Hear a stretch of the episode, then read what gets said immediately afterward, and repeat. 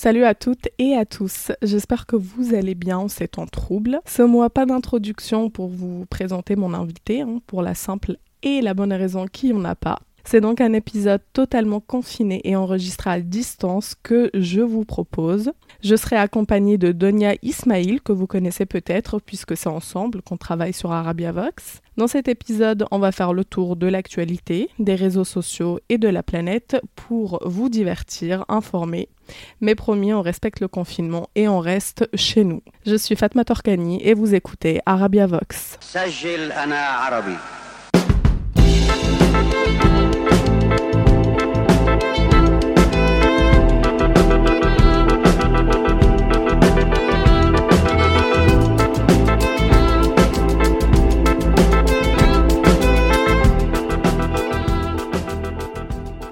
Salut Donia. Salut Fatma. Comment ça va Bah écoute, ça va et toi, confiné quoi Ouais, ça va bien. Euh, comment ça se passe ton confinement? Eh bah, un peu chiant, euh, télétravail, télétravail, télétravail, mais rien de très très excitant. Et toi? Bah moi, écoute, ça va. Un peu dur pour euh, la santé mentale d'être reconfiné, surtout comme ça en fin d'année, mais bon, on tient le coup. Est-ce que ça te dit qu'on commence? Mais grave Allez, c'est parti pour le Haja le top et le Haja le flop du mois. Vraiment, Haja le top alors, Donia, dis-moi, euh, est-ce qu'il y a des choses, est-ce qu'il y a une chose qui t'a fait kiffer ce mois-ci? Au contraire, est-ce qu'il y a quelque chose que tu as vu dans l'actu, sur les réseaux, que tu as moins aimé, que tu veux partager avec nous? Ouais, bah, je pense que j'ai commencé par le flop pour finir sur une touche euh, plus euh, d'espoir.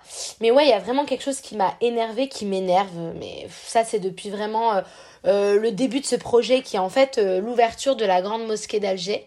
Euh, donc euh, le projet a débuté en 2012 donc sous l'ancien président Abdelaziz Bouteflika. Et là euh, elle vient d'être inaugurée enfin inaugurée en coronavirus. Hein. Donc ça veut dire qu'il n'y a pas beaucoup de personnes, mais en tout cas elle a été inaugurée. Et je la trouve honteuse cette mosquée. pas parce que je suis contre le fait qu'on fasse des mosquées, hein, pas du tout, parce que bon, on est dans un pays musulman, donc c'est normal que les personnes, que les fidèles puissent avoir accès à des mosquées. Mais je pense que c'était vraiment pas la priorité quand on voit euh, un peu ce qu'est ce le projet, c'était vraiment euh, un, un, concours d'ego en réalité, parce qu'on a le plus haut minaret euh, du monde avec la troisième plus grande mosquée derrière celle de la Mecque et celle de Médine. C'est vraiment un, concours de qui a la plus grosse. Donc on voit encore que c'est des hommes qui sont à la tête de nos pays, quoi. Et je la trouve ridicule, cette mosquée, parce qu'elle a coûté 898 millions d'euros. Donc on est à presque 1 milliard d'euros pour une mosquée quand on sait qu'en Algérie, euh, il y a des secteurs qui n'ont rien. Et c'est toujours comme ça en Algérie de toute façon. Il y a deux secteurs qui bénéficient d'argent. C'est le secteur religieux avec cette mosquée ridicule et honteuse et la défense. Et donc on a des très très bonnes frontières qui sont très bien gardées, mais à l'intérieur on a un peuple qui crève. Et les 898 millions d'euros, je sais pas, on aurait pu les mettre par exemple dans la santé quand on voit que l'Algérie, c'est le pays qui est le plus touché par le coronavirus en Afrique, avec le très petit chiffre qu'on a, parce qu'évidemment, on ne teste pas en Algérie. Euh, c'est un pays où il n'y a, y a pas de test PCR, presque.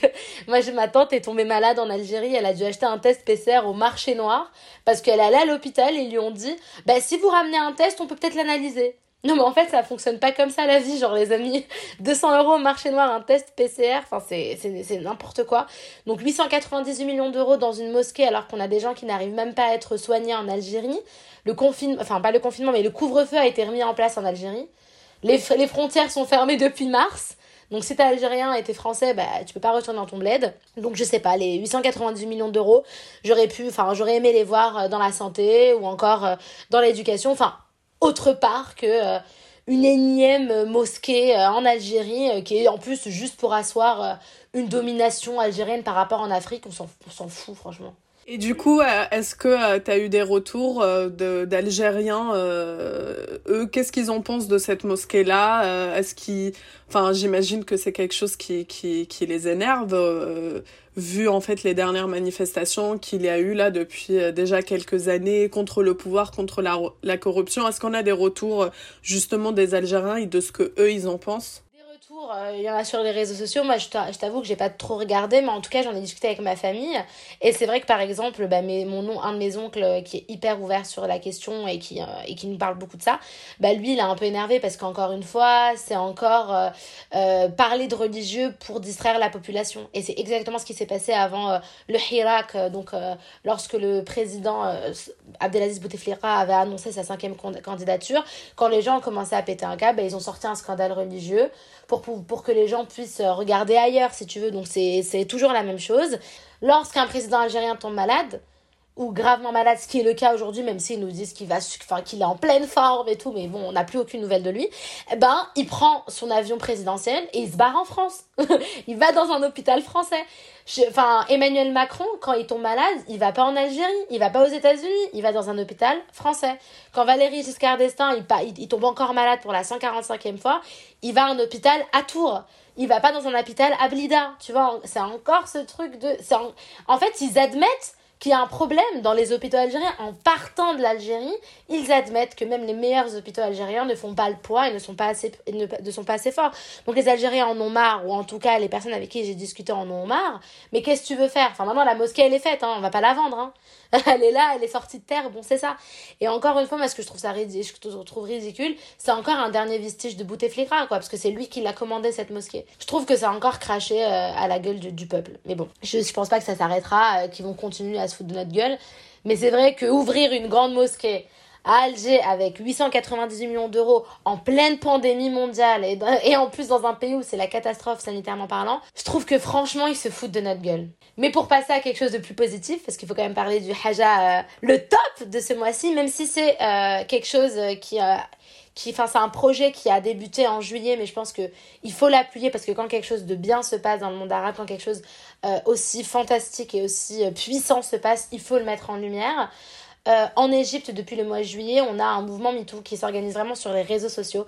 Donc c'est pas du tout comme aux États-Unis où c'est parti du cinéma. C'est vraiment parti sur les réseaux sociaux et par une nana qui s'appelle Nadine Ashraf, euh, qui a créé un compte qui s'appelle Assault Police et en fait qui répertoriait à l'époque toutes les euh, violences sexuelles, donc en fait qui ont et les viols. Ça a débuté avec une affaire qui est l'affaire qui est l'affaire Zaki.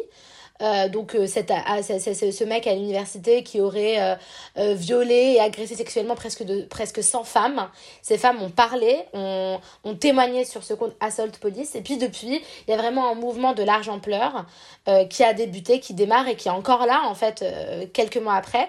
On a des femmes qui on a des femmes, euh, des, avocates qui ont lancé des, recours judiciaires ou qui partagent leur, euh, les possibilités de recours judiciaires euh, sur Instagram. On a des thérapeutes qui viennent en aide et qui proposent des thérapies gratuites sur Instagram et sur les réseaux à ces femmes-là. Et donc je trouve qu'il y a un très très beau mouvement, en Égypte et qu'il est important de souligner parce que les agressions sexuelles en Égypte, elles sont quotidiennes. D'après une étude de l'ONU, c'est 99,3% des femmes égyptiennes qui ont vécu une agression sexuelle ou un viol. Donc là, c'est 99,3%. Enfin, c'est un chiffre qui fait froid dans le dos. Euh, étant égyptienne et allant en Égypte, je l'ai, enfin, je l'ai vu. Euh, j'ai, je l'ai même vécu, donc je sais ce que c'est.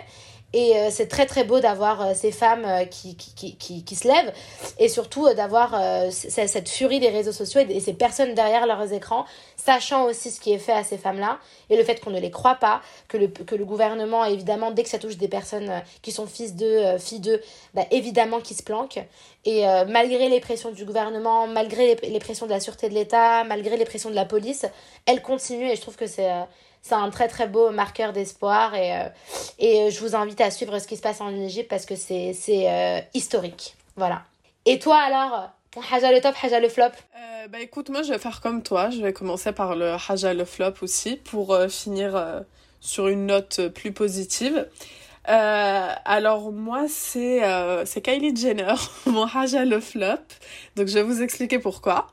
Euh, en gros, Kylie Jenner euh, avait a fait ce, un shooting pour euh, sa dernière campagne pour sa marque de cosmétiques. Les photos qu'elle a fait pour ce shooting sont devenues vraiment en fait des mèmes qui ont qui ont été repris sur les réseaux sociaux et notamment sur les réseaux sociaux de personnes issues du monde arabe ou de la diaspora en soulignant justement à quel point Kylie Jenner sur sur ce shooting là en fait ressemblait à une femme orientale, une femme libanaise ou syrienne.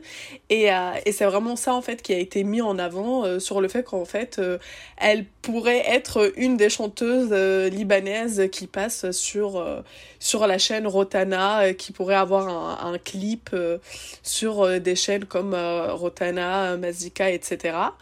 Et, et en fait, moi ça m'a un peu énervée parce que je veux dire, Kylie Jenner, on n'en est pas à sa première fois. Déjà, faut se mettre en tête que Kylie Jenner, euh, c'est une femme blanche. C'est une femme blanche, euh, voilà. Euh, même si c'est demi-sœurs, donc Courtney, Kim et Chloé, oui, je connais toute la vie des Kardashians, sont à moitié arméniennes. Kylie, elle, n'a pas le, enfin, n'est pas la fille de Robert Kardashian, donc elle est blanche. Et on lui a déjà fait le reproche euh, en fait de prendre des codes de, beauté et des codes physiques de femmes euh, métisses et noires. Euh, il y a eu des photos quand même qui ont été mis en avant sur les réseaux sociaux où vraiment en fait on se dirait clairement que c'est une femme métisse. elle avait très peu de différence de couleur de peau avec une personne par exemple comme Beyoncé qui est qui est euh, clair de peau. Donc euh, ça, c'est des choses qui lui ont, qui lui ont été euh, vraiment reprochées en fait, de, de, changer sa couleur de peau, de, de mettre en avant des formes qu'elle a eues grâce à de nombreuses opérations de chirurgie esthétique, d'utiliser vraiment des codes en fait de, de beauté qui sont ceux des femmes noires et métisses aux États-Unis.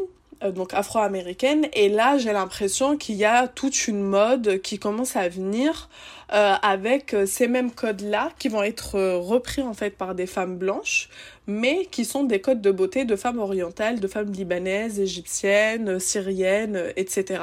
Et, et ça, vraiment, c'est quelque chose, moi, qui me qui m'énerve parce qu'en fait, ok, on prend ces, ces codes-là, mais en fait, on prend pas le vécu qui va avec. Donc, du coup, c'est vraiment en fait le physique de certaines personnes selon les régions euh, desquelles elles viennent est vu sous le prisme de la tendance, de la mode. Ça a la mode de ressembler à une libanaise, ça a la mode de ressembler à une métier, ça a la mode de ressembler à une noire. Mais sauf qu'en fait, c'est pas une mode. Euh, la, l'identité ethnique des personnes n'est pas une mode. Et du coup, pour mon Haja le top du mois, euh, c'est une série qui s'appelle Paranormal.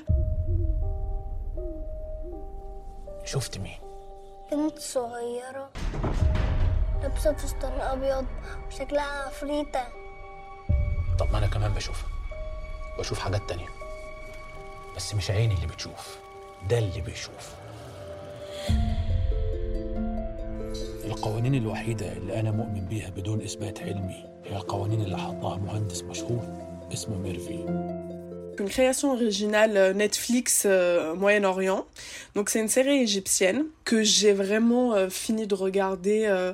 on va dire, je l'ai commencé le soir vers 21h et je l'ai commencé un peu par hasard en fait. C'était dans les suggestions des nouveautés Netflix. Donc du coup j'appuie dessus comme ça un peu par hasard. Et vraiment dès le début j'ai accroché. Donc du coup j'ai terminé ma soirée à la regarder. Et le lendemain matin je me suis réveillée et euh, genre euh, j'ai fini les deux épisodes qui me restaient quoi. Faut savoir qu'il y a à peu près 10 épisodes. Donc c'est une série égyptienne qui se passe un peu dans les années 60 euh, au Caire. On y suit un professeur un peu qui représente l'égyptien lambda. Il a rien de très extraordinaire. C'est pas un héros euh, au sens où on l'entend. C'est un mec qui est hyper scénique. Euh, il est professeur à l'université. c'est un fervent croyant de la de la théorie donc de la loi de Murphy. c'est un professeur de sciences donc du coup il est très porté sur tout ce qui est théorie scientifique, sur en fait expliquer tous les faits euh, par, euh, par la science, quoi. Et, euh, et ça un un peu bizarre, un peu sombre, un peu sous une malédiction et tout qu'on découvre. Et au fur et à mesure, en fait, on comprend qu'il y a effectivement des malédictions, qu'il y a un peu un aspect très surnaturel, très superstition, des histoires de fantômes, des histoires de pharaons. Bon, c'est ça. Ça, c'est la base quand on fait une, une série sur l'Égypte. Mais euh, moi, ce qui m'a un peu marqué, c'est que euh, quand j'étais enfant, quand je voyais euh, des films sur euh, l'Égypte, des temps des, des pharaons, sur le tombeau du pharaon maudit, la momie, etc., c'était toujours des films américains ou anglais. alors que là, c'est vraiment les Égyptiens face à leur propre histoire. D'ailleurs, il y a un personnage d'anglaise dans la série, mais pour le coup, c'est hyper intéressant parce que le personnage est interprété par une Libanaise. Donc du coup, c'est super drôle parce que en gros, le personnage, c'est le personnage d'une Anglaise qui arrive en Égypte et qui en fait parle arabe. Donc du coup, c'est pas les Arabes qui vont euh, s'adapter pour parler anglais avec l'anglaise, mais c'est l'anglaise qui s'adapte pour parler euh, arabe avec les Égyptiens. Et en plus de ça, l'actrice est libanaise, donc du coup, c'est une libanaise qui joue une anglaise et non le contraire. Selon toi, c'est pas la facilité de faire encore. Euh, c'est un, un, peu chiant parfois, mais de faire encore des des, euh, un univers euh, de, malédiction autour des pharaons. En fait, c'est vraiment le quart de toutes les intrigues qu'il va avoir ensuite. Donc du coup, c'est vraiment un truc, euh, voilà, on l'a mis dedans, il va avoir un peu un moment une, la malédiction d'un pharaon, etc. Mais c'est vraiment pas le sujet. Et justement, je trouve que ils, ils vont, ils vont en fait un peu montrer toutes les, les superstitions, par exemple, qu'on peut avoir. Moi, il y a des histoires, à un moment, les personnages retournent dans leur village natal et là, d'ailleurs, on constate, même euh, dans la façon dont il parle, il y a un peu un, changement euh, au niveau de la langue. Et moi, tu vois, ça m'a rappelé aussi pas mal d'histoires, de, superstitions, euh, un peu des genres de un peu des, des genres de petites histoires, tu sais, que tes grands-parents te racontent au mode avant, dans cette maison, il y avait une fille, elle habitait là, et un jour, elle a tué, et depuis, elle hante euh, la maison, faut pas aller là-bas, etc. Et tu vois, il y a plein de trucs comme ça, tu vois, qui sont, je pense qu'ils sont un peu, euh, moi, quand je parle avec des amis aussi qui viennent de d'autres pays africains, on se raconte un peu les mêmes histoires, donc je pense que c'est un truc qui est très, très africain.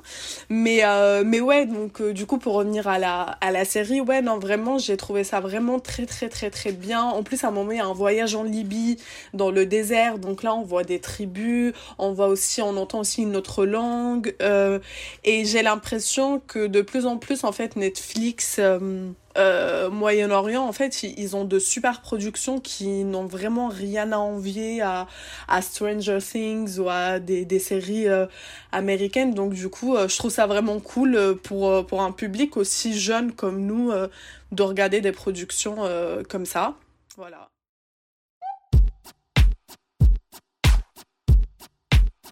I'm not your friend.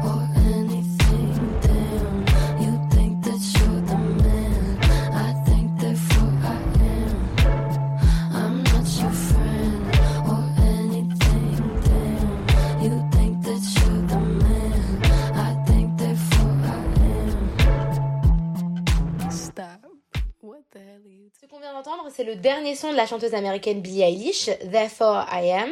Vous allez nous dire, Billie Eilish et Arabia Vox, le rapport. Bah c'est simple, il est tout trouvé. Si je vous dis Nancy Ajram.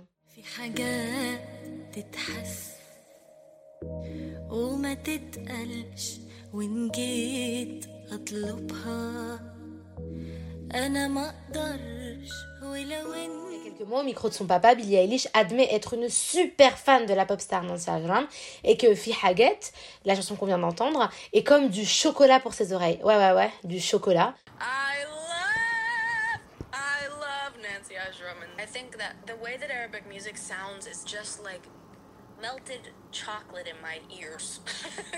Boum, hein, les réseaux sociaux euh, s'enflamment immédiatement et on dit que c'est génial, que c'est dingue, ça paraît totalement fou qu'une personne non arabe écoute finalement de la musique arabe.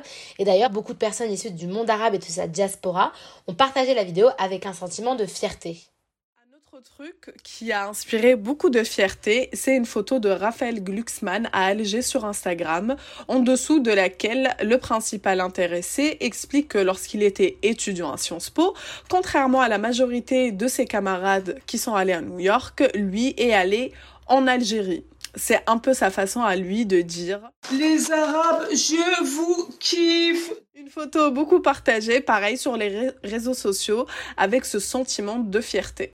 Dans le même genre, euh, Fatma, et plus récent surtout, on peut aussi parler de Biden et de son iconique Inshallah balancé au nez de Donald Trump en plein débat, comme ça. On l'a pas vu venir. Bref, tout ça nous a amené à nous poser une question. Pourquoi sommes-nous si heureux, si fiers quand nos cultures et nos pays sont validés par les Blancs? Euh, Toi, Fatma, qu'est-ce que t'en as pensé? Alors, euh, moi, en fait, c'est un peu une question que je me suis posée depuis euh, pas mal de temps sur le truc. vraiment, je me suis rendu compte en, me disant, mais pourquoi, en fait? Pourquoi euh, ça nous rend aussi heureux? Et il y avait le truc un peu avec Billie Eilish quand l'extrait avait pas mal tourné sur Twitter et tout. Et j'étais en mode, bon, ok. Enfin, c'est cool. En plus, j'adore Billie Eilish. J'aime trop sa musique. J'aime trop sa personne et tout. Mais bon, ok, d'accord, elle écoute, euh, enfin, elle écoute de la musique arabe, euh, très bien, tu vois. Mais le truc, mais ça m'a pas tant énervé, je pense, parce que euh, c'était un peu spontané en plus la façon dont elle l'a dit, mais je me disais, bon, pourquoi on est content comme ça? Et vraiment, là où, genre, ça m'a un peu plus énervé, même totalement énervé, c'est vraiment en fait quand Raphaël Glucksmann a partagé sa photo en Algérie, parce que déjà, je trouve que venant de sa part, euh, la démarche est très chelou. Euh, c'est euh, un peu applaudissez-moi quoi. C'est un peu, je veux dire, est-ce que s'il avait été faire son année d'études à l'étranger en Allemagne, est-ce qu'il est-ce qu'il aurait partagé la photo avec euh, autant de drama, de euh, storytelling. En plus, tu sens un peu l'homme politique derrière, genre, hum, moi, je suis allée de l'autre côté de la Méditerranée, regardez, je suis allée chez les Arabes. Et j'étais en mode, et en fait, ça m'a trop énervé déjà, lui. C'est, ok, t'es allé en Algérie, bah écoute, l'Algérie, en fait, c'est un pays, euh, voilà, il y a des gens qui travaillent, il y a des journaux. En plus, lui, à l'époque, il me semble qu'il faisait... qui faisait un, ouais voilà qui faisait des études de de journalisme et, euh, et en plus de ça, enfin, l'Algérie, euh, c'est quand même un pays où il y a énormément de journalistes qui se battent pour leur liberté d'expression, malgré le pouvoir euh, en place, etc. Donc, euh, franchement, on va pas t'applaudir, quoi. Donc, euh, calme-toi. Et le fait de voir mes amis, euh, justement, issus de la diaspora algérienne, la plupart du temps, partager comme ça en masse, mais je leur disais, mais pourquoi, en fait, ils me disaient, non, mais tu te rends pas compte, c'est trop bien, non, non, non. Et vraiment, c'est à ce moment-là que ça m'a interrogée et je me suis dit, mais pourquoi, en fait, pourquoi pourquoi on est aussi heureux et je peux pas leur en vouloir ou leur reprocher ça parce que moi aussi ça m'est déjà arrivé je pense et, euh, et en fait en y réfléchissant je me suis dit mais c'est totalement un truc de reconnaissance c'est-à-dire que euh, euh, nos pays d'origine et nos cultures transmises par nos parents en ça a toujours été du domaine du privé. C'est-à-dire que c'est à la maison, voilà, on écoute la radio, on parle du bled, on parle en arabe, etc. Et du coup, euh, le monde extérieur, que ça soit euh, que ça soit dans nos études, que ça soit au travail, euh, on n'a pas eu de reconnaissance vis-à-vis de ça dans le monde extérieur. Et le fait qu'une personne qui soit totalement étrangère à ces cultures-là nous dise ah mais en fait c'est trop cool, c'est trop bien, mais en fait on, on obtient un peu la reconnaissance du monde qu'on n'a jamais eu et que même nos parents et que même nos, nos familles et, et, et, nos pays d'origine n'ont jamais eu. Donc je pense qu'il y a beaucoup de ça. Je sais pas toi ce que, ce que t'en as pensé, euh, Donia. Euh, moi, franchement, euh, l'épisode Billie Eilish fait Haggett, moi je l'ai pas du tout vu comme ça, ou, en tout cas au début j'ai pas vu un problème. Je me suis dit putain, trop bien, elle connaît Haggett dans sa genre, extraordinaire. C'est un peu la, chanson, la, chanteuse, je pense, qui a un peu bercé toutes nos enfances parce que elle a vraiment explosé quand elle était super jeune. Donc j'ai trouvé ça super cool, j'étais vraiment contente, mais vraiment comme si on m'avait annoncé un truc de malade mental. Et c'est vraiment en me reposant et en discutant avec toi notamment je me suis dit, mais en fait, il y a un problème, il y a un truc qui est caché, c'est beaucoup trop sournois et vraiment trop bizarre qu'on réagisse, mais tous unanimement comme ça, qu'il y avait un peu ce truc de. Euh, on dirait qu'elle avait validé notre enfance. Et donc finalement, quand quelqu'un qui est extérieur à ce monde-là et le valide, ça nous rend heureux parce qu'on se dit, euh, en fait, il y a une partie de nous qui, euh, fondamentalement, a sa place d'être. Et ça m'a fait penser à une thèse que j'avais lue il y a très très longtemps et à une idéologie que j'avais lue euh, donc de John M. Kang, euh, donc de l'université de Michigan, euh, qu'il avait, il a écrit en 1997, donc ça remonte un peu. Et donc comme il est aux États-Unis, c'est plutôt sur la communauté noire américaine, parce que c'est parce que ces communautés-là ont fait plus de réflexions sur le sur sujet que nous. Un texte qui s'appelle La déconstruction de l'idéologie de l'esthétique blanche, et en fait qui part du principe que les blancs sont le groupe dominant aux États-Unis. On peut le transposer, transposer pardon dans le monde dans le monde occidental. Euh, les blancs étant le groupe dominant, bah forcément ils vont dicter ce qui est beau, ce qui est à écouter, ce qui est intéressant. Et donc il y a ce truc euh, de finalement, euh, même si on est fier de qui on est, même si on est fier de ce qu'on écoute et on aime ce qu'on écoute, finalement ce qu'on écoute devient acceptable au moment euh, quelqu'un d'extérieur euh, qui est extérieur à cette communauté, et donc qui est blanche euh, dans 99% des cas, nous dit vous avez raison d'aimer ça parce que finalement c'est quelque chose de bien. Et ça revient aussi à tout ce truc. je pense que ça, il y a, aussi, et on en parlait la dernière fois toi et moi, il y a aussi ce truc de la, la, musique arabe ou la musique qui n'est pas blanche et, et, de la nomenclature autour, autour de cette musique là. le rap en France, eh ben, il est dans la case rap. Euh, le R&B en France c'est dans la case R&B. Euh, euh, la variété française c'est la variété française. Mais évidemment tout ce qui sort de ce cadre-là, pareil pour les musiques américaines. Hein, ça, on n'a pas, pas un cadre musique américaine. La musique américaine R&B, pam, dans le, genre R&B.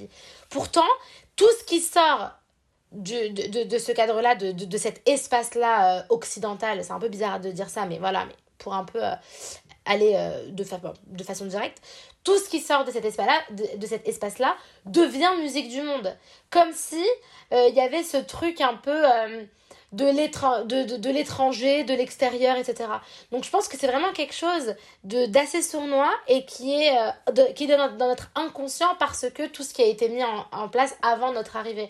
Je pense que c'est vraiment un truc qui découle de notre histoire commune, donc c'est-à-dire de la colonisation et du néocolonialisme. Donc je pense que c'est un truc qu'on a intégré malgré nous en fait. Je suis totalement d'accord avec ce que tu dis sur, par exemple, la notion euh, des musiques du monde qui a un peu euh, un fourre-tout, en fait, qui veut, qui veut pas dire grand-chose. Et, euh, et d'ailleurs, à un moment, on sent qu'il y a un effort qui a été fait, mais c'est pas encore ça. Par exemple, moi, j'ai déjà lu des articles ou j'ai déjà vu sur certaines plateformes de streaming pour parler de Nancy Ajram, on la met dans la catégorie pop, mais pop arabe. Donc du coup, faut pas déconner non plus quoi, tu vois, ça reste euh, ça reste de la pop arabe, hein, c'est pas. Et ça je pense que c'est un peu euh, le truc de de West de de euh, de l'universalisme finalement. Et pareil comme toi, j'essaie un peu de me renseigner, c'est vrai que il y a eu pas mal de recherches qui ont été faites sur les communautés afro-américaines. Et moi j'avais lu des choses de France Fanon justement qui parlaient en fait de du fait de se voir euh, dans, le, dans le regard du colonisateur. Et, euh, et Bellux aussi qui, qui parlait de, des femmes noires qui se voient dans, dans le regard de, de la société blanche. Et je pense que c'est vraiment en fait, tout ça en fait, ça se rejoint euh, vraiment autour de la notion de l'universalisme. C'est-à-dire que euh, déjà pendant la colonisation, quand les Européens vont coloniser euh, le continent africain, vont coloniser euh, l'Asie, ils y vont en disant nous on détient une culture qui est légitime, une culture qui est supérieure. Donc à partir de là, les cultures qui vont être dans le tiers-monde, ce qu'on appelait le tiers-monde, et je veux dire l'appellation même en fait euh, veut tout dire, à partir de ce moment-là, ces cultures-là vont être vraiment perçues comme secondaires donc euh, pas comme euh, des cultures qu'il est nécessaire d'avoir ou euh, ou qui sont en fait juste valorisées. Et du coup, après, ça a continué avec le postcolonialisme et ça continue, ça surtout avec la mondialisation où les cultures occidentales, pour faire un peu de façon schématique, se sont répandues dans le monde entier. Donc du coup, si un Indien dit qu'il écoute du rock and roll, bah c'est normal. Ça veut dire c'est quelqu'un qui vit voilà dans un monde globalisé, euh, mondialisé, etc. Alors que si un Américain dit qu'il écoute euh, de la musique indienne, il va être vu en fait comme quelqu'un qui est ouvert d'esprit, qui s'intéresse à autre chose, limite qui a des goûts un peu exotiques, genre oh mon dieu, euh, il écoute de la musique indienne, genre oh c'est des trucs un peu épicés, tu vois, donc on va on va l'applaudir alors qu'un un indien qui écoute du rock and roll, on va pas l'applaudir, on va dire bah c'est normal, tout le monde écoute ça quoi. Mais il y a un peu si on peut revenir à Raphaël Glucksmann et son post un peu bizarre sur l'Algérie, il y a comme un truc toi il faut il faut applaudir l'effort. C'est-à-dire que la personne a fait un effort. Il aurait pu aller comme tout le monde à New York, il aurait pu aller comme tout le monde à Londres. Mais non, Raphaël Glucksmann est tellement fort, il est tellement ouvert d'esprit qu'il va aller en Algérie. Et c'est plutôt ça en fait qui est sournois, c'est ce truc de on se retrouve à applaudir, mais en fait quelque chose qui est normal. On ne devrait pas être là à se dire oh, le mec elle est en Algérie, les gars, c'est dingue. Genre il est pas allé dans un pays où il n'y a pas d'eau, il n'y a pas d'électricité quoi. Enfin l'Algérie c'est pas non plus, euh, c'est pas un pays reculé. Je pense qu'en plus quand il y va, il y va dans les années je sais pas à 80, c'est pas non plus euh, c'est pas non plus un pays où il n'y a pas d'eau courante. Enfin, à un moment donné, faut aussi, euh, faut aussi le relativiser. Et c'est exactement ce que tu dis, c'est que on commence à applaudir un effort, c'est-à-dire que on va applaudir Billie Eilish qui écoute Nancy Ajram, qui est quand même la chanteuse la plus écoutée dans le monde arabe. Et le monde arabe, c'est pas une petite région, enfin c'est pas non plus euh, euh, un pays avec 4000 habitants, tu vois. C'est le monde arabe, c'est une région avec des millions et des millions de personnes. Je veux dire, rien qu'en Égypte, on est, 100, on est 101 millions. Donc vous, vous imaginez ça, à l'échelle du monde arabe, c'est une chanteuse qui, euh, qu'on l'aime ou qu'on l'aime pas, encore une fois, elle, est, elle peut être problématique. Demain, si on te dit Patricia Cass, tu connais pas, on va te dire non mais arrête, t'as aucune culture. Nancy Ajram, Oum Keltoum, ces chanteuses-là, ces chanteurs-là, c'est un patrimoine culturel et c'est pas un effort de les découvrir, c'est juste quelque chose de normal. Et surtout, je rajouterais à ce que tu dis, euh, c'est qu'en fait, euh, des chanteuses comme Nancy Ajram, par exemple, c'est aussi des chanteuses qui se produisent aussi à, à l'étranger, qui font aussi, euh, qui, qui remplissent hein, de, de, très grandes salles, que ça soit en France, en Europe, aux États-Unis. Et en fait, on part du principe que le public qui va les, qui va les voir et euh, c'est sûrement vrai, et à majoritairement arabe, mais pas seulement, je veux dire, c'est aussi des, euh, des acteurs culturels qui traversent les frontières. Mais encore une fois, en fait, on estime que c'est pas ça l'universalisme. L'universalisme, c'est euh, la musique classique européenne, c'est le rock and roll euh, euh, d'Elvis Presley, mais c'est pas c'est pas les chansons d'Um Kalsoum. Alors que d'un point de vue purement purement technique et, euh, et purement aussi artistique, euh, ça se vaut aussi bien, voire euh, les chansons de Kalsoum valent mille fois mieux que celles d'Elvis Presley, mais bon, après, ça, c'est subjectif. Il y a aussi peut-être parce qu'il n'y a pas une grande ouverture vers cette, cette musique ou pas d'intérêt, et moi, c'est plutôt ça où je me dis, tu vois, quand tu vois ce qui s'est passé aux États-Unis, où euh, les latinos sont une grande majorité euh, de la population américaine, c'est quand même une part assez importante. Et là, depuis quelques années, t'as quand même une ouverture vers la musique latino, c'est devenu quelque chose de plus, entre guillemets, mainstream.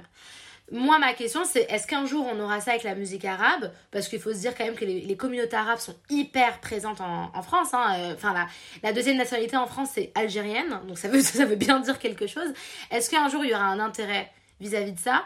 Je ne sais pas. Il y a eu le rail et le Ryan B très rapidement, mais encore une fois, ça, ne touchait que les communautés arabes. Hein. La plupart du temps, les gens qui allaient voir euh, Ryan B Fever 113, c'était des personnes qui étaient d'origine arabe. Est-ce qu'on va faire cet effort? Je ne sais pas. Mais je pense aussi que cette joie, et cette joie et cette fierté que certaines personnes de la diaspora ont vis-à-vis de ces reconnaissances, de cette validation, disons, moi, j'arrive pas à leur en vouloir. Parce que je pense aussi qu'on arrive dans une période euh, ou dans un moment de l'histoire où euh, tout le temps, en tout lieu, euh, la langue arabe, elle est euh, mise de côté, où on a des débats publics, politiques autour de la langue arabe. Et donc on est dans, un, on est dans une époque, dans un... Oui, oui, dans, un, dans, une, dans des débats société, sociétaux pardon, constants sur, par exemple, est-ce que la langue arabe doit être apprise à l'école? Euh, Il y a des gens, il y a des, y a des, des ministres ou même des, des, hommes politiques pardon, qui politisent la langue, qui disent que la langue arabe, en fait, c'est la langue de l'islamisme radical. Donc, en fait, bizarrement, je pense que même si on veut pas se l'avouer, ça nous touche et donc ça nous travaille, et donc que finalement que quelqu'un de leur communauté à eux, qui leur ressemble, valide ce que nous sommes, parce que ce qui nous construit euh, majoritairement dans les diasporas, c'est bien la culture, on s'est plutôt construit autour de la culture et de l'identité, euh, que quelqu'un de leur communauté nous valide, valide notre langue, valide notre musique, finalement on se dit, ah mais vous voyez, on a peut-être notre place finalement on est on est on, peut être on peut être accepté. Donc c'est pour ça que à côté de ça c'est hyper compliqué de d'être en, guerre entre guillemets. Je pense que c'est un très très gros mot mais de, de, se, de se dire mais, mais qu'est-ce qu'ils font? Parce que je pense que ça ne vient même pas d'eux. C'est quelque chose qui est tellement intériorisé. C'est quelque chose qui est tellement euh, ancré en nous que finalement euh, le changement, s'il arrive, il doit arriver des deux côtés. Ouais, non, mais je suis d'accord avec toi. Moi, je pense aussi que j'ai j'ai aussi, euh, en, réfléchissant à, cette question-là, j'ai aussi euh, pu comprendre en fait pourquoi j'avais autant d'amis algériens qui ont partagé euh, cette photo-là de Raphaël Glucksmann. Comme moi, ça m'est déjà arrivé aussi. Mais c'est assez intéressant ce que tu dis sur la langue arabe parce que même ça, par exemple, il y avait eu un, un média français, je ne sais plus lequel, qui avait justement fait un dossier sur euh, les mots français de la langue française qui viennent de la langue arabe. Et euh, il me semble que dedans, tu avais des mots du genre euh, mesquin, toubib, abricot, des choses comme ça. Mais encore une fois, le, ce média-là, euh, sa façon en fait de prendre, de rendre limite euh, la langue arabe plus proche des Français, de ses lecteurs et, et aussi la rendre, la rendre entre guillemets sujette à intéressement, c'est de l'aborder par le biais de la langue française, c'est l'aborder par le biais de une langue qui représente un certain universalisme dans euh, la tête euh, de, certaines personnes. Et, euh, et, moi aussi, ça me... Du coup, je me dis, où est-ce qu'on peut un peu se trouver les limites de ce truc-là? Parce que le fait de, de pouvoir être content euh, quand une personne euh, non euh, arabe, une personne blanche reconnaît un peu notre culture, où est-ce que ça peut nous mener finalement et ça me fait ça m'a fait penser à, à une photo de Madonna qui avait fait un shooting. Je sais pas si tu avais vu ça. Elle avait fait un shooting euh, où elle était habillée en fait avec euh, des bijoux des tenues euh, berbères. Donc il me semble que c'était au Maroc. Et justement là on sent qu'il y a eu un peu une limite. Parce que là pour le coup j'ai vu des personnes dire non mais ça par contre c'est de l'appropriation culturelle et pour moi c'est ça la limite. C'est vraiment l'appropriation culturelle. Pareil pour euh, euh, Zara, euh, qui avait fait une collection avec des djellabas, avec des, des que nos grands-mères mettaient à la maison, mais eux, ils t'ont présenté ça en mode cosy, être cosy chez soi, mettre sa petite djellaba, etc.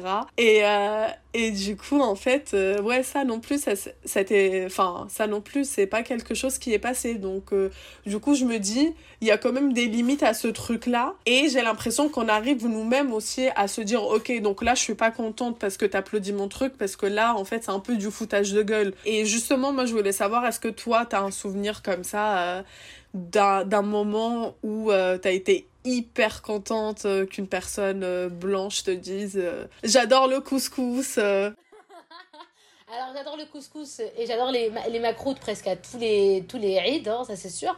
Mais non, il y a un truc qui m'a vraiment marqué et euh, qui m'est revenu hier soir, genre en plein sommeil, parce qu'on avait parlé un peu hier, toutes les deux.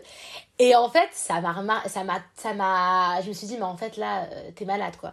Et en gros, je regardais, c'était sur Arte, un super documentaire euh, sur Oum Keltoum parce que bah totalement fan d'Oum Keltoum, Oum Keltoum c'est ma vie, genre vraiment pour les gens qui me connaissent réellement, ils savent que Oum Keltoum est ma mère spirituelle, réellement.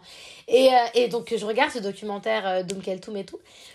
Et c'est un documentaire qui est fait euh, par euh, des personnes. Je sais plus si c'était sur Arte en vrai. Je sais plus où c'était. Pardon. Donc c'est peut-être pas sur Arte, je sais plus. Bref, un documentaire sur Om Keltoum. Il y en a dû avoir plein. Et, euh, et qui dit. Franchement, c'était, c'était une blanche, je crois, qui le faisait. Bref. Et qui disait qu'Om Keltoum était génialissime, que c'était. qu'elle avait révolutionné la musique arabe, qu'elle avait révolutionné, qu'elle avait un impact sur le monde arabe énorme, etc. Je le savais ça parce que bah, Keltoum, euh, enfin en tant qu'égyptienne, déjà qu'en tant qu'arabe, euh, elle est toujours avec nous. Mais alors en tant qu'égyptienne, genre euh, chez moi c'est ça depuis l'âge de, depuis avant ma naissance même. Mais bizarrement, ça m'a impacté. Genre j'ai pris conscience de son pouvoir quand cette dame, cette voix off de documentaire me le disait. Finalement, avant, je savais qu'elle était puissante, je savais qu'elle était formidable, qu'elle était exceptionnelle parce que bah, elle est exceptionnelle. Mais bizarrement, je l'ai vraiment ressenti dans mon être, dans mes tripes, au moment où elle l'a validé. Et ça, c'est un truc qui m'a même suivi en rédaction. Je sais plus c'est dans quelle rédaction. Mais pareil, où euh, moi, sur ma bio Twitter, il y a marqué Om Keltoum jusqu'à la muerte. Vous voyez le forcing de la personne. Ça, c'est le côté algérien qui prime sur le côté égyptien. Et qui me dit oh, mais Om Keltoum, elle est génialissime. Et franchement, je me suis sentie très, très heureuse. Je me suis dit, mais.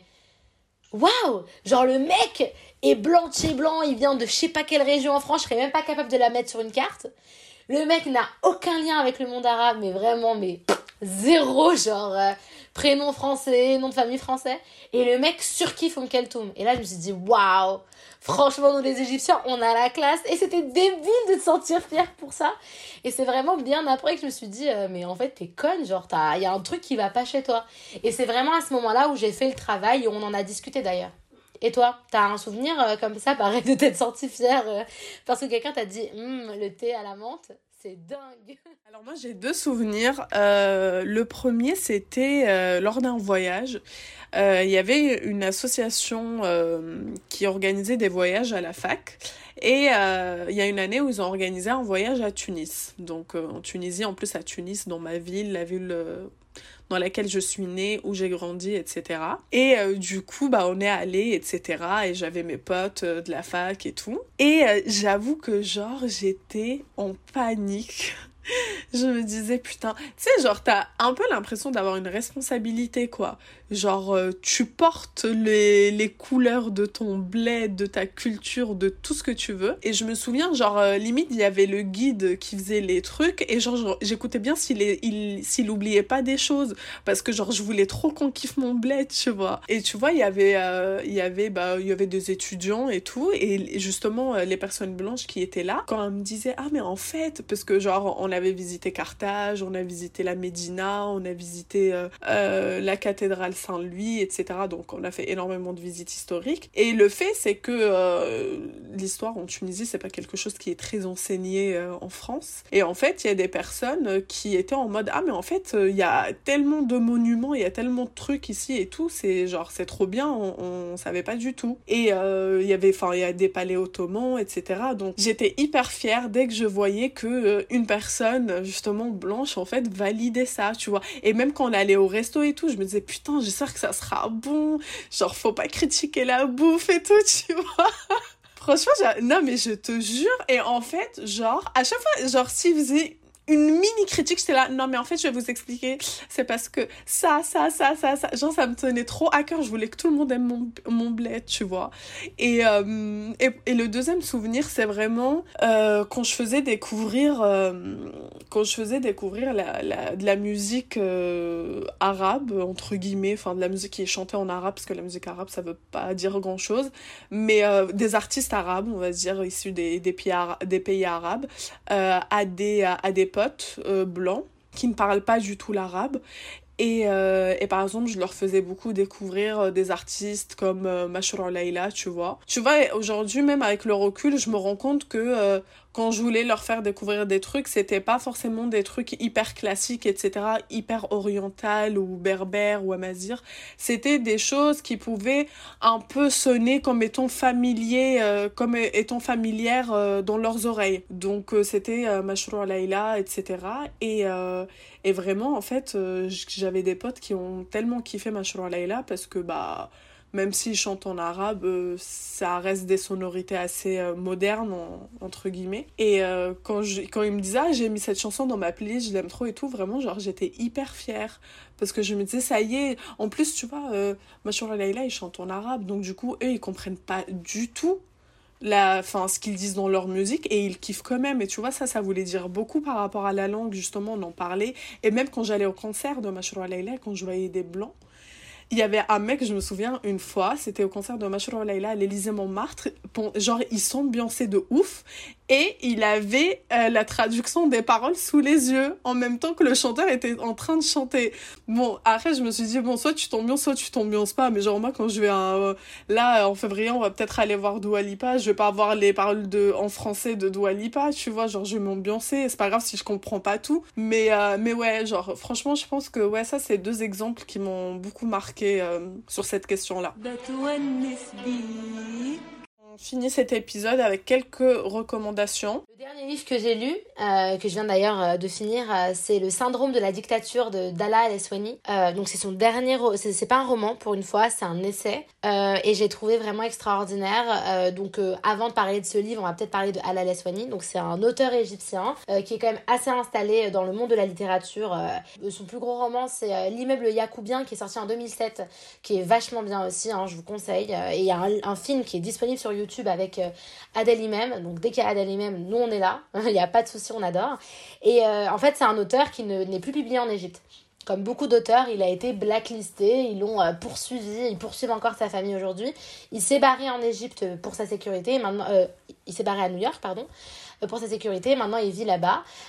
Et depuis New York, il a écrit ce livre en plusieurs années, et donc en gros, c'est un peu le syndrome de la dictature. Donc il se base sur ce qui se passe en Égypte, parce que bah, c'est ce qui le touche le plus, hein, il est égyptien. Mais il prend beaucoup d'autres exemples. Il prend par exemple l'exemple de Saddam Hussein avec l'Irak, de Muammar Kadhafi avec la Libye, mais aussi des exemples d'Amérique latine. Donc euh, c'est vraiment un, livre qui explique de façon méthodique euh, qu'est-ce que la dictature et quels sont ses symptômes.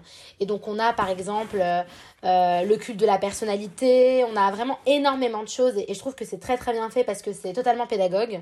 Donc on apprend énormément de choses et ça c'est ce qui est euh, le plus intéressant hein, évidemment. Euh, mais il, explique aussi euh, la vie réelle des personnes qui habitent dans ces pays là il prend beaucoup d'exemples d'amis à lui qui vivent en Égypte et qui lui racontent des choses.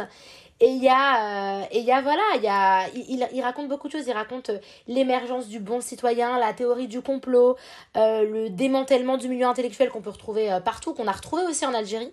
Et donc je trouve que c'est un livre qui est important parce qu'il nous permet de comprendre ce qui se passe aujourd'hui. Euh, il y a le recul nécessaire parce qu'il est écrit en plusieurs années. Et c'est un livre vraiment qui euh, permet de comprendre la situation de ces pays-là. Parce que c'est très facile de dire il y, a une, dictature en Égypte, il y a eu une dictature en Libye, il y a eu une dictature en Irak. Mais là, c'est vraiment, il la dissèque. Et donc je trouve que c'est... Euh, c'est un très très très bon travail. De toute façon, Alain Soigny est un très très bon auteur. Donc bah, je vous conseille celui-ci, mais je vous conseille aussi tous ses livres. Euh, en termes de musique, euh, on reste en Égypte parce que je suis très Égypte ces temps-ci. Euh, parce que le bled, le bled me manque et j'ai très envie d'aller en Égypte, mais bon, c'est pas pour aujourd'hui. Il y a une artiste que j'aime beaucoup, qui est une artiste un peu RB, rap, enfin elle est un peu partout à la fois, on peut pas trop la caser. Elle s'appelle Dina Anuxa, je crois, parce qu'il y a un dollar quelque part qui est posé dans son nom de famille, euh, dans son nom de scène, donc je sais pas trop. Et il y a une chanson qui s'appelle euh, Révolution, Revolution.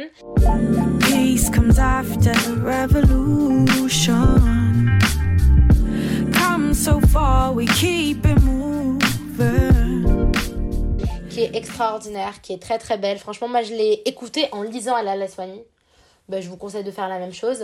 Euh, elle est très très douce euh, et c'est une très très bonne artiste. Enfin, il y a beaucoup comme ça d'artistes émergents euh, dans le monde arabe. On parle de l'Égypte parce qu'il il y a une très belle scène rap en Égypte qui est en train de se construire, qui s'est construite. mais c'est le cas dans d'autres pays. Mais c'est vrai que cette artiste, elle a une voix très très douce et puis elle a aussi cet univers qui est presque mélancolique, parfois onirique. On a l'impression d'être transporté autre part. Donc pour confinement, le confinement, c'est pas mal. mais voilà, je, je vous conseille ça à mort. Et pour une série, euh, j'ai repris The Crown. Et la saison 2 et euh, il y a pas mal d'épisodes basés euh, sur ce qui se passe en Égypte. Et donc je conseille je conseille aussi. C'est hyper intéressant de voir la prise la, la, prise d'indépendance en fait de l'Égypte. Et même si franchement Gamal Abdel Nasser il lui ressemble pas du tout. J'ai trouvé ça honteux. J'ai trouvé ça alors franchement il est il était je trouvais beau quand même Gamal Abdel Nasser il a vraiment cette beauté égyptienne. Il me fait penser à tous les égyptiens que je connais genre le nez hyper imposant on dirait un peu mon père. Et donc j'étais déçue parce que le mec était gringalet au possible. Il avait l'air bête. Et j'ai trouvé ça horrible. Je trouve que c'est la pire erreur de casting de The Crown qui est extraordinaire. Mais à part ça euh, bah The Crown avec la saison 4 qui vient de sortir euh, je vous conseille aussi. Et toi Fatma tes petites recos qu'est-ce que tu me dis? Il n'est jamais trop tard, je pense, pour parler de la discrétion de Faizagen. Euh, donc euh, Faizagen qui a fait un peu son retour euh, bah, pendant la, rentrée littéraire de 2020 euh, avec un nouveau roman, pardon. Donc Faizagen qui est une autrice franco-algérienne qui a déjà publié pas mal de romans. moi je suis une très très grande fan vraiment depuis, depuis le début en fait. Je me souviens le premier livre de Faizagen que j'ai lu, bah, du coup c'était son premier roman, Kif Kif Demain. Et je l'avais lu en quatrième, non même pas en cinquième au collège parce que il était euh, dans notre programme au collège et je pense aussi c'est parce que euh, comme c'est une autrice qui vient de Seine-Saint-Denis euh, les, établissements de Seine-Saint-Denis aiment bien nous faire étudier des, des, auteurs et des autrices qui viennent, qui viennent aussi de Seine-Saint-Denis. Et euh, la discrétion, du coup, euh, enfin, pas déçue. Je trouve que c'est un roman qui est euh, très différent de, des anciens. Moi, j'ai toujours trouvé qu'elle avait une écriture qui est très facile à lire, qui est très. pas du tout une écriture classique, littéraire, qui peut être des fois un peu lourde. Des fois, ça nous demande un certain effort de rentrer dans un livre quand on commence à lire.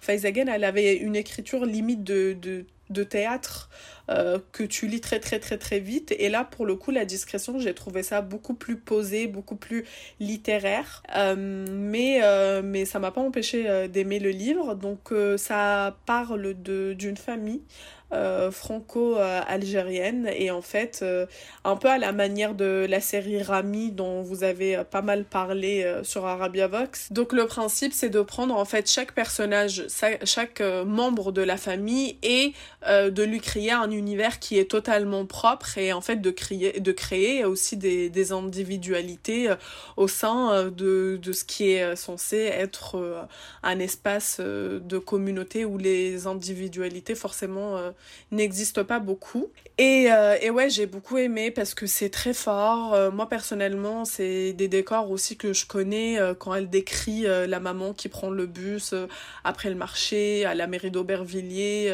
comme je viens de Seine-Saint-Denis, enfin, je connaissais le nom des rues, je visualisais tout ce qu'elle écrivait. Et, et aussi, ça, c'est beaucoup sur la transmission, la transmission d'une colère qui peut être une colère pas forcément exprimée de génération en génération, mais qui sera toujours présent. Et, euh, et je trouve que c'est pas du tout fait euh, dans, dans un, euh, dans un m'as-tu vu ou avec des grands mots, mais en fait, entre les lignes, elle, elle réussit à faire passer des choses qu'on ressent mais qu'on n'arrive pas forcément à expliquer avec les mots. Euh, et du coup euh, en musique, alors moi j'écoute, c'est un peu un rituel, euh, à peu près toutes les années, vraiment chaque hiver, je ressors, je ressors. L'expression n'est pas bonne parce que j'ai pas l'album physique, mais en tout cas je réécoute un album qui est vraiment un de mes albums doudou et qui est pour moi un des meilleurs albums que, que j'ai écouté. C'est l'album Yanes de Yasmin Hamden.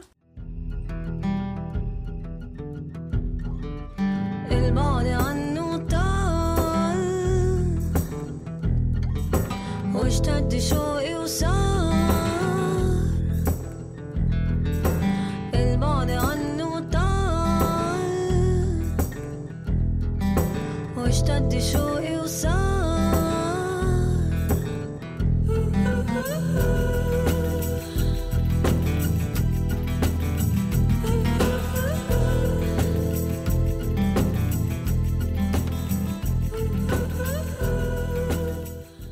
Euh, qui est quand même sorti en 2013 qui est extrêmement mélodieux. La voix de Yasmin Hamden, c'est vraiment une voix euh, très profonde, très, euh, elle vous murmure à l'oreille quand elle chante et c'est vraiment euh, très très beau. Et franchement si en ce moment c'est un peu compliqué niveau santé mentale aussi on va pas se mentir être reconfiné l'hiver euh, le coronavirus on n'a pas trop de on essaie de faire des projets etc mais on n'a pas trop de on n'a pas trop trop de, de de perspectives en vue on va dire parce qu'on sait pas de quoi demain est fait. Et je trouve que c'est genre d'album un peu un peu très mélancolique en fait vois. Genre, euh, pour le comparer à un autre album que j'aime bien, c'est euh, Back to Black de Amy Winehouse, tu vois, c'est genre, c'est le genre d'album, tu l'écoutes, c'est très mélancolique, c'est très euh, je vais mal, mais je sais pas ce que j'ai, tu vois ce que je veux dire, mais ça te fait du bien. On arrive à la fin de cet épisode. Merci Donia de m'avoir accompagnée. Merci Fatma. Euh, dites-nous si vous avez aimé ce genre de format. On en fera plus souvent si vous voulez. Euh, n'hésitez pas à nous mettre plein d'étoiles si vous nous écoutez sur Apple Podcast. N'hésitez pas à vous abonner à notre feed et ça peu importe l'application sur laquelle vous nous écoutez. Euh, on attend vos retours sur les réseaux sociaux. Partagez avec nous vos avis sur toutes les choses qui ont été dites sur ce sujet. Ça nous fera plaisir. Et bien sûr, vous pouvez nous suivre sur nos réseaux sociaux, Facebook, Instagram et Twitter. Prenez soin de vous et à bientôt